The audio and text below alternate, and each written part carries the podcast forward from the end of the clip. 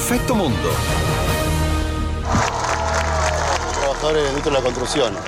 Es nuestra plenitud, nuestra actividad es, digamos, con las obras públicas, privadas. Primero, para el privado no hay un plan de gobierno ni de inversión ni digamos ni una política digamos este, de moneda ni de nada. El privado no está seguro para poder seguir invirtiendo.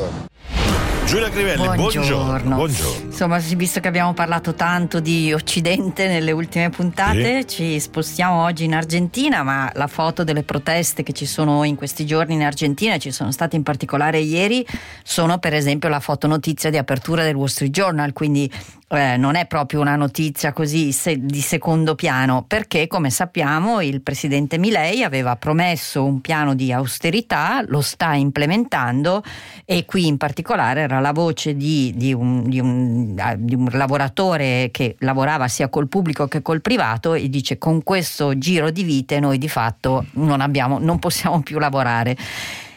Vedremo se Milei terrà il punto. È chiaro che tutti i giornali argentini hanno queste foto abbastanza impressionanti delle manifestazioni a Buenos Aires, ma non solo. Ricordiamo che Milei è forte di una vittoria eh, come presidente, ma in Parlamento non ha il controllo eh, facile della maggioranza parlamentare e quindi comunque dovrà negoziare. Molti si chiedono anche se anche lui, come pare fare secondo alcuni Netanyahu, stia aspettando di vedere cosa succede nelle elezioni americane, però siamo alla fine di gennaio e ricordiamolo che le elezioni sì saranno in novembre, ma poi il nuovo presidente si insedia comunque in gennaio, quindi manca un anno di fatto. In questo anno eh, ci si chiede appunto eh, che, cosa, che cosa potrà succedere in Argentina. Di queste proteste parlano molto anche i giornali spagnoli, che però anche qui è un po' che non Sì. ne parliamo. Eh, abbiamo detto del, del cammino parlamentare che sta facendo la legge sull'amnistia per gli indipendentisti catalani. Adesso ci sono nuovi problemi, in particolare nei passaggi parlamentari, e quindi ancora i giornali spagnoli oggi si occupano degli sforzi che sta facendo Sanchez per trovare una maggioranza più forte a sostegno dell'amnistia. Eh, ti mh, andrei velocemente nel Regno Unito dove mh, fa molto effetto questa, la ha fatto molto effetto la morte di questa ragazza che è andata in Turchia per sottoporsi a una- un intervento di chirurgia bariatrica, che sono quel- quei- quegli interventi che in generale fanno le persone eh, che sono obese, hanno delle forme di obesità cronica, sono però eh, eh, interventi estremamente complessi e lei è morta.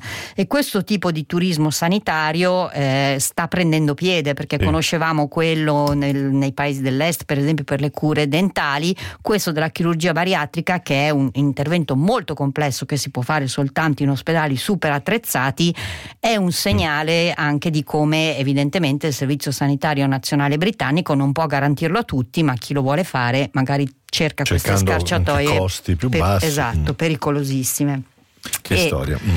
E t- finirei con la Francia, so che oggi non abbiamo tanto tempo Sì. perché da una parte ci sono sempre le proteste degli Degli agricoltori, agricoltori, certo. tra l'altro adesso loro stanno facendo anche pressione, ma forse anche il governo per cercare di eh, condividere questo, questo grosso problema, Eh, stanno facendo pressione sulla grande distribuzione, è un tema di cui abbiamo parlato molto anche in Italia, cioè la grande distribuzione eh, spesso ha dei margini e impone dei prezzi agli agricoltori che li strozzano, quindi si è aperto questo nuovo fronte, però ti farei sentire questo intervento del Sì. ministro della giustizia Dupont-Moretti eh, in Parlamento perché anche in Francia, forse forte anche dell'onda diciamo di, di- di destra, di centrodestra, si sta pensando di rive- rimettere mano alla legge sull'aborto che in Francia è un diritto costituzionale e sentiamo, visto che in- qui in Italia abbiamo avuto un esponente della Lega maschio che ha detto che eh, l'aborto non è giusto nemmeno nel caso di uno stupro, sentiamo invece come si muove il ministro della giustizia in Francia.